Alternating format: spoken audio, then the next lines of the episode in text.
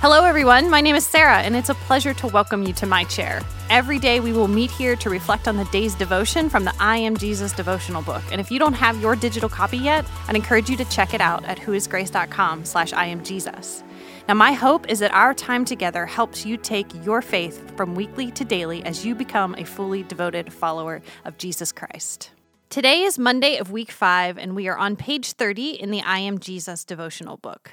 Our focus this week is on John 15, and it's a beautiful passage full of vivid imagery. I am the true vine, Jesus says to his followers. Yet another example of Jesus, Jesus using what was common to his listeners to teach deeper truths. As I read the words and meditate on the images, this is what I'm seeing. This small northwest corner of Pennsylvania is unique in that the soil and the climate make it a good place to grow grapes. I have driven past the vineyards.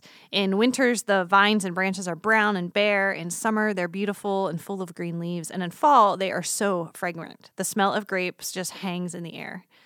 I wonder if you put a time lapse camera in the vineyard, what you'd see.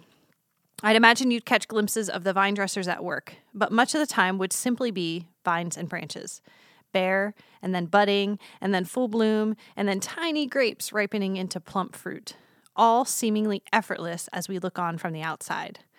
The labor required comes from the vine dresser and from within the main branch, firmly rooted in good soil.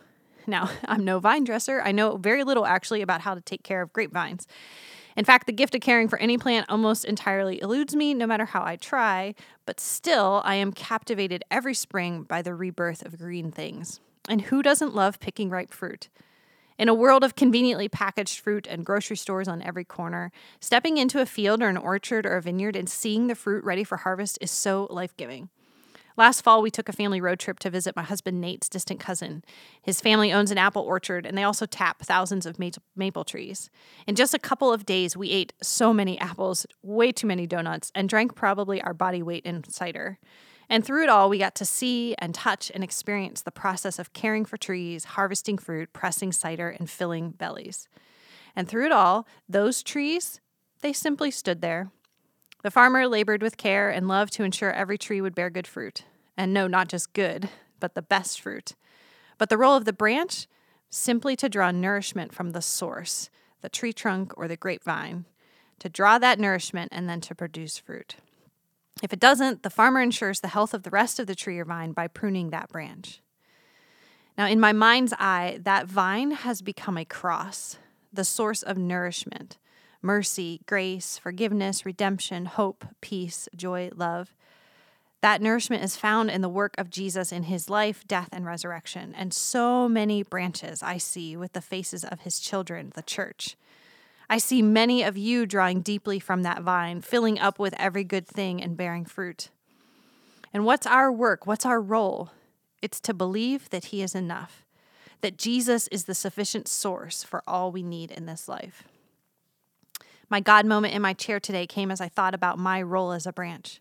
What is my work? And then I remembered John 6:29 from last week.